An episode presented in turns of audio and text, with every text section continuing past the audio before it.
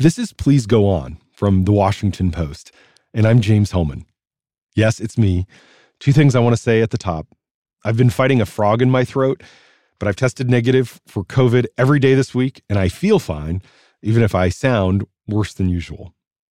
Second, I want to warn you that this is a heavy episode with descriptions of violence that might not be suitable for all listeners. Our guest wrote an op ed about the easy availability of untraceable, unserialized ghost guns, like the 45 caliber semi-automatic pistol that killed his daughter. My daughter, Gracie Ann Muehlberger, was murdered in a Saugus High School mass shooting. My name's Bryan Muehlberger. I am her father. I had never heard of ghost guns until that tragic day. So that kind of uh, launched me into this personal agenda item to, to correct some of the legislation and issues around ghost guns. Over the next few minutes, you're going to hear Bryan describe the most agonizing morning of his life. Then, we're going to discuss why he wants you to hear his story. That story begins on November 14th, 2019.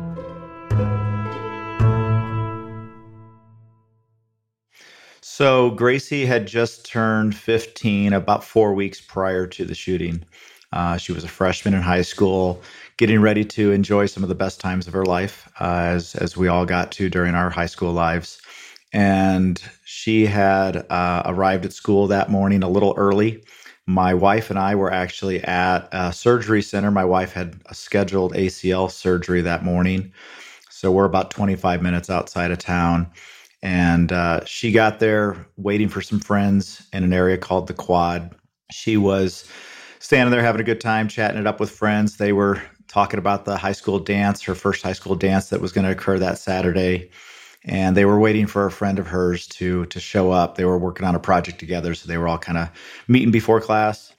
While that's going on, unbeknownst to all of them, a young man uh, who had just turned 16 that morning uh, had showed up to campus early that day.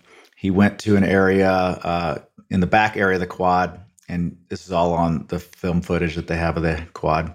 And he uh, stands in kind of this uh, quiet area looking at what's called a legacy wall. It's like a memory wall of students that had passed. So he just stands there for 35 or so minutes and then decides to move from that location at about 7 about 734 735 and he goes over and literally stands point blank range next to this group of kids and they they don't even know he's there. You know they're just laughing and being jovial and having a great time. It was a beautiful thursday morning. And he stands there with his backpack on the ground in what the uh, homicide detectives describe as a trance-like state. I've yet to see the video footage. We just have have friends and family that have seen it. And he stands there for about another three or four minutes before putting on his sunglasses, looking at his watch, and pulling the gun out of his out of his backpack. My daughter had just, unbeknownst to her, she's now standing within a, a foot or two from him with her back towards him, uh, not knowing this is going on. He pulls the gun out of his backpack, fires once right into her back, goes through her backpack, goes through her chest, outer front left chest, punctures her lung, drops her immediately the kids are kind of stunned at this point. He kind of fires another one, jams the gun, clears the jam. Now kids start running to some extent. He fires off a number of additional rounds, shooting Dominic Blackwell, the other little boy who was 14 at the time, murdering him, and shooting uh, three other kids uh, before taking the gun on himself. Two of the three other kids were actually all friends together. So uh, Addie was my daughter's best friend, neighborhood friend had known her since we moved here in 2013. She was shot uh, once in the back, came out her side, barely missed her spine. She panicked, ran basically in front of his aim of fire, got shot a second time in the shoulder. She survived, went to a lockdown room. Another girl named Mia, who was Dominic's best friend, was standing there talking to Addie when that occurred. We believe one of the bullets came through Addie and got into her, going into her abdomen area and lodging in there and then she took off towards her room as well and then another little boy named andrew was also was also shot those three survived um, he took the gun on himself um, killing himself immediately here I was the whole time sitting at the surgery center, not knowing all this is going on until about 7:43 when my son starts texting me. He's a junior at the high school and starts tell, telling me that, uh, "Hey, Dad, we're under lockdown, but just in case, I love you." As hard as that story is to hear, these families aren't alone. To put this in perspective, ghost guns were used in nearly half of the firearm deaths in San Francisco last year. Here in the nation's capital, DC police say ghost gun seizures have jumped from just three in 2017 to 306 last year. Chillingly, of more than 280 arrests for ghost guns so far this year, nearly 100 have involved teenagers. I asked Bryan to explain what makes ghost guns so frightening and what he's trying to do about it.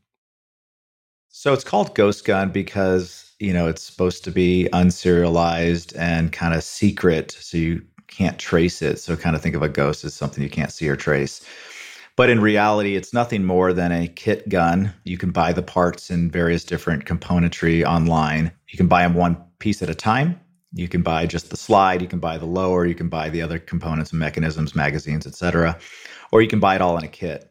And uh, the ATF classifies them as not firearms because they're not complete. So they classify them as 80%, which means kind of 80% complete, not 100% complete, though uh, they're more like 99.9% complete.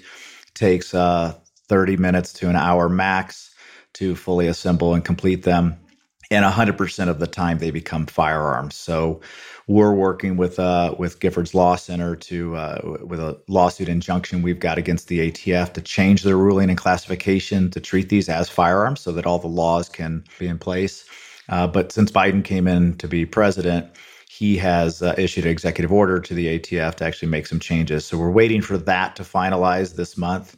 Otherwise, our lawsuit will be reinstated. Bryan opened his op ed for the Post by explaining how he ordered a ghost gun kit online in Gracie's name.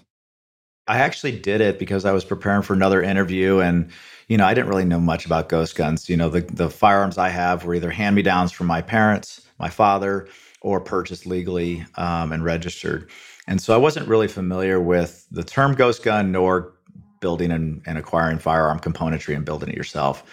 So, in preparation for this, I decided last minute while sitting on the recliner one night, I'm going to buy one of these guns and I'm going to get the kit and I'm going to put it together just to see how easy this really is.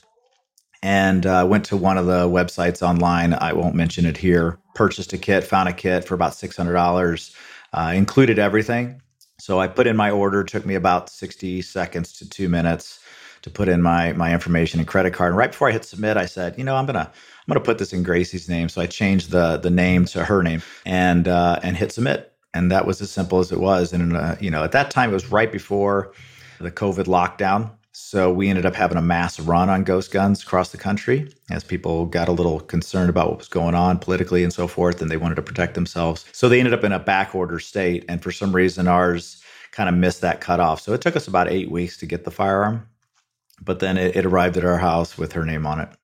What did it feel like when that package arrived in the mail?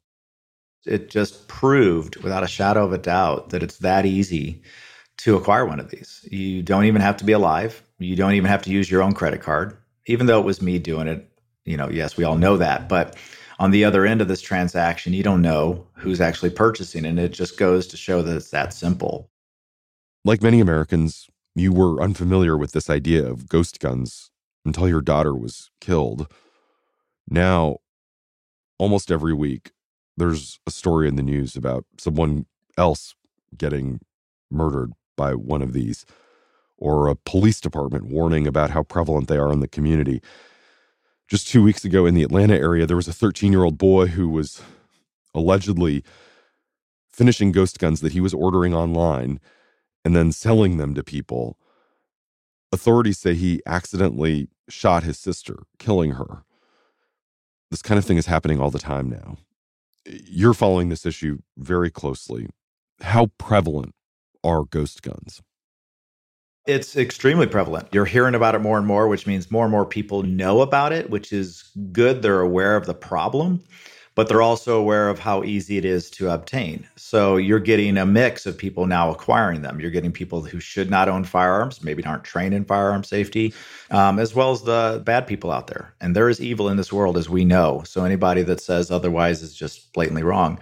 And it's the people that want to hide, don't want things to be traced, you know, care about government involvement in their lives, whatever it may be. And they're out there buying these things because they are unserialized and untraceable, that's a big component to it. You know, I think, you know, I don't want the government tracing my my stuff. I get it. But I also believe in the fact that you should you should be only allowed to purchase things that you're legally allowed to own. It's not really about Second Amendment rights. It's about logical laws and rules, right? You know, I mean, I have nothing to hide. You know, you can do a background check on me all day long if you want. You're not going to find anything. I don't really want the government tracking my stuff, but I also get it that we have to have some of those rules. I mean, we have to go and take a driver's test to drive a car, right? I have to um, show that I'm 21 to legally buy liquor in most states in the United States, if not all of them by now. But with these, you can literally go online and buy them. It doesn't matter what age, mental sound capabilities. You know, you could be crazy or you could be a perfectly normal human being. Back to the conversation about regulation. You mentioned that the Bureau of Alcohol, Tobacco, and Firearms has this deadline to issue a new regulation, and if they don't, then your lawsuit continues. What do you want the ATF to do? And do you think they're going to do it? We haven't been in touch with them. I mean, we filed the lawsuit in, in November of 20. Then Biden did his thing. So it kind of pressed pause on our lawsuit. But at the end of the day, we want them to basically change the classification of these components to treat them as firearms. If you're going to be building a lower for a firearm, that is a firearm at the end of the day, regardless of whether you have the slide yet or not, it's a firearm. I think the slide should be regulated as well as parts. Yeah, every single nook and cranny, pin and bolt and screw, you know, no, those can be used for lots of things. You don't need regulations for that. But you do need, especially if you're going to put this in a in a combined kit, or the ability to then buy all the, you know, handful of parts necessary, you need to treat it as a firearm because at the end of the day, it becomes a firearm 100% of the time. So we need to treat it as such. When President Biden last spring directed the Justice Department to formulate a rule under which the ATF would classify these gun kits as firearms, there was a period of public comment on the rule that lasted until mid August. And there were approximately 250,000 comments submitted, including from many people who oppose changing the rules. You read some of them and reflect on it in your piece. Uh, some of the comments call the rule change disgraceful or a huge overstep into the rights of American citizens. What's your reaction to that pushback? You know, it's it's pretty typical for any activist agency, NRA, Giffords Law Center. You know, it doesn't matter what side you're on. As part of any initiative, they'll say, "Hey, here are three different templates you can use, copy and paste, and send it to your senator." And that's exactly what a large percentage of those comments are. They're just boilerplate type comments. Then there are comments on those on both sides of the fence. Those that don't want to be regulated and don't believe the ATF should do anything and those that believe, like I do, that this is kind of insane that anyone can buy these things and do any damage with it. Now, I always challenge anybody that feels otherwise to sit down and have a conversation with me because I can guarantee if it's your son or daughter or friend or loved one, uh, you're going to have a different opinion, right? And, you know, I would have never thought in a billion years that I'd be sitting here in this situation. I've lived my life fair and responsibly. You know, I've provided for my family. I've I've made sure my kids are raised right. And for this to happen to me means it can happen to anybody. Here my daughter was standing at school preparing for her fun weekend for her first dance and someone murders her because of the accessibility of these things.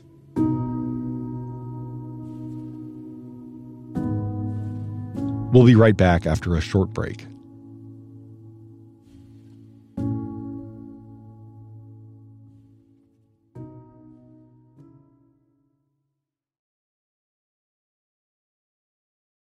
As we've been waiting for that federal action, we're seeing some states try to do something about ghost guns.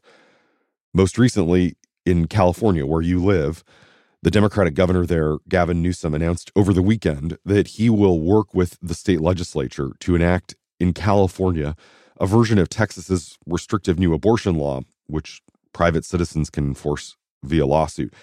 Except in the case of California, rather than targeting abortion providers, Newsom wants to empower Californians to go after anyone who, as he put it, manufactures, distributes, or sells untraceable ghost gun kits.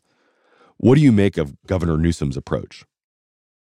I'm not a huge fan of Governor Newsom. I think he's shooting from the hip here. I I do believe that, you know, we've got to to make sure there's some legislation in place. I think the way he's approaching this one is almost in response to what's happening in Texas with some of the abortion laws. Um, so even comparing the two makes absolutely no sense to me. I don't even know why that would be part of the conversation, but it is. Um, at the end of the day, you know, he needs to take the laws we've got and make sure that they're working effectively. We have ghost gun laws. We have some of the strictest gun laws in in the country. That's not the problem. It's the accessibility of these firearms nowadays.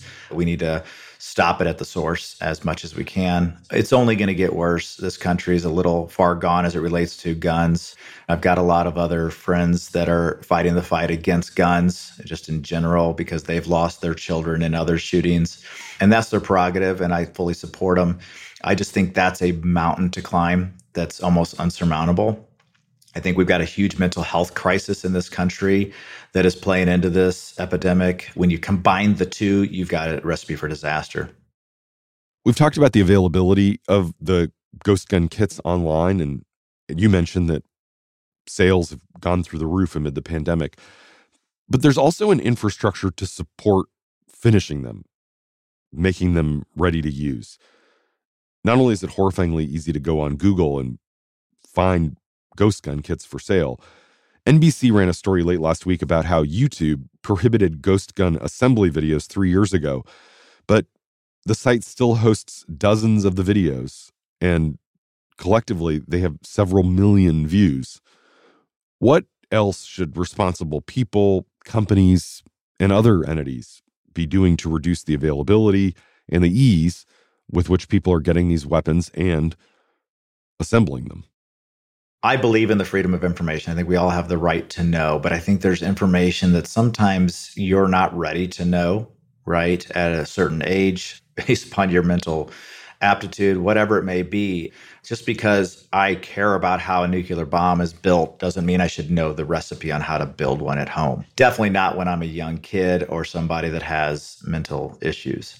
I think they need to do much better at filtering this content. It's a huge problem for them to solve, even with AI and some of the other tools they have to handle the mass number of videos that are constantly being uploaded. And I think that's the problem is they don't have a solution to that, but they're still allowing it, right? And so I think that's just careless and reckless. And uh, and they're part of the problem. There's no doubt. Uh, you know their ability to to pause this or stop this or do other things to keep certain people from uploading certain content is is more than possible. They're just not doing enough. And in fact, it, it allows them to drive more ad revenue at the end of the day, and that's what they care about. On November 30th, a 15 year old student in Michigan allegedly killed four of his high school classmates and wounded seven others with a handgun that his parents bought him. Three days later, the local prosecutor announced that her office is charging those parents with involuntary manslaughter. That's a felony punishable by up to 15 years in prison. What do you make of the decision to prosecute these parents? They should be 100% prosecuted. They are just as liable. I would have gone with second degree murder charges for them instead of first degree, like their son's supposed to get. It's very clear that they purchased the firearm for this young man. It's perfectly clear that they knew he had a firearm on him the day of. They knew he had access to a firearm. That is 100% clear in all the posts that they made. And for them to sit there in the office that morning at the school, dealing with an issue with what their son was drawing, showing some issues and cries for help, and not even giving a hint to the administration that, hey, by the way, we did buy our son a gun this weekend. Um, I think we might want to uh, double check to see where that's at. That would be a sound parent's strategy. These parents failed this young man. They failed the school, and they failed definitely the families of the the four victims that were lost in this case. It's it's uh, it's ridiculous. In our case, the parents failed as well. The father was already dead. The mother claims that she didn't know any better, that there were any guns in the house. So it was kind of our word against theirs, and the DA threw our case out. So, Bryan, what do you want Gracie's legacy to be? You know, as parents of a of a murdered child, the the first and foremost thing you want to do is make sure their name is never forgotten. And you do that because they can no longer live their life and and be known for whatever contributions they give to society. And so you do it on their behalf. Gracie was a, a funny, loving, carefree individual who loved to just, you know, have a good time, you know, be with her friends, make them happy and laugh. We want the same. And so through the Gracie Strong Foundation, which is the foundation we set up in her honor, uh, we're working on ways to to help with some of the mental health aspects of the teenage years, uh, as well as helping kids figure out their voice so that they can they can use it in positive ways. So we're working on a project called the Way Journal, and Way is an acronym for Who Are You? Uh, it comes from a conversation we were actually having with Gracie the week of the tragedy, trying to help her figure out who she was and where she was going. We want to build a guided journal that allows kids to kind of figure out who they are a little better because we believe that if if the youth of this country figure out who they are and what their core beliefs are and stand up for those beliefs, they can make change for the good of the world and their own lives. And you know, in addition to that, you know, being able to understand that their voice is powerful, whether it be, "Hey, I need help." I'm struggling myself, or I know of someone struggling, or I just saw something that kind of concerns me and I need to say something. We've had a number of incidences just in the last six months here in Santa Clarita where somebody spoke up at the right time and, and averted a situation. They saw somebody write something in the bathroom, they saw somebody post something, uh, and they were able to get the authorities involved quick enough and, and you know avoid the issue. So it's extremely important that the kids uh, in in our communities uh, realize the power of that. This isn't tattling. This isn't being a, a narc and you know uh, that sort of thing. This is this is about protecting you and your loved ones and your future because i'll tell you the kids that i meet with uh, from our community uh, are still shaken up two years late, later. It has affected them for the rest of their lives this is not something that'll ever go away uh, especially those that were immediately impacted i'm so sorry for your loss and for the pain for the whole community. I really appreciate you taking a few minutes to talk about Gracie and what you're trying to do to honor her legacy. Thanks, James. I appreciate the time and the opportunity.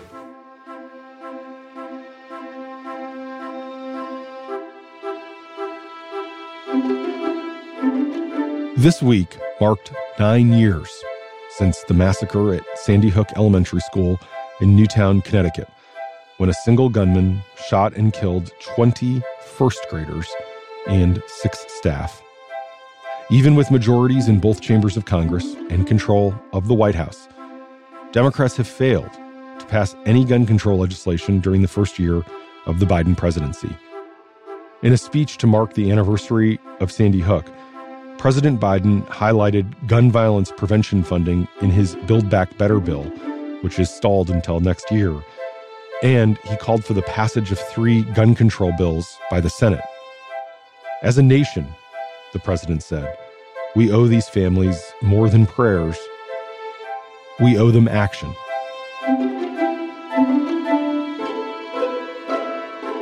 Please Go On is produced by Julie Depenbrock, with editing from Allison Michaels, Renita Jablonski, and Michael Duffy. This episode was mixed by Veronica Simonetti. Our theme music is by Ted Muldoon. The show notes include links to Bryan's op ed and the website for the Gracie Strong Foundation. I'm James Hohmann, and I'll be back next week with another episode because there's always more to say.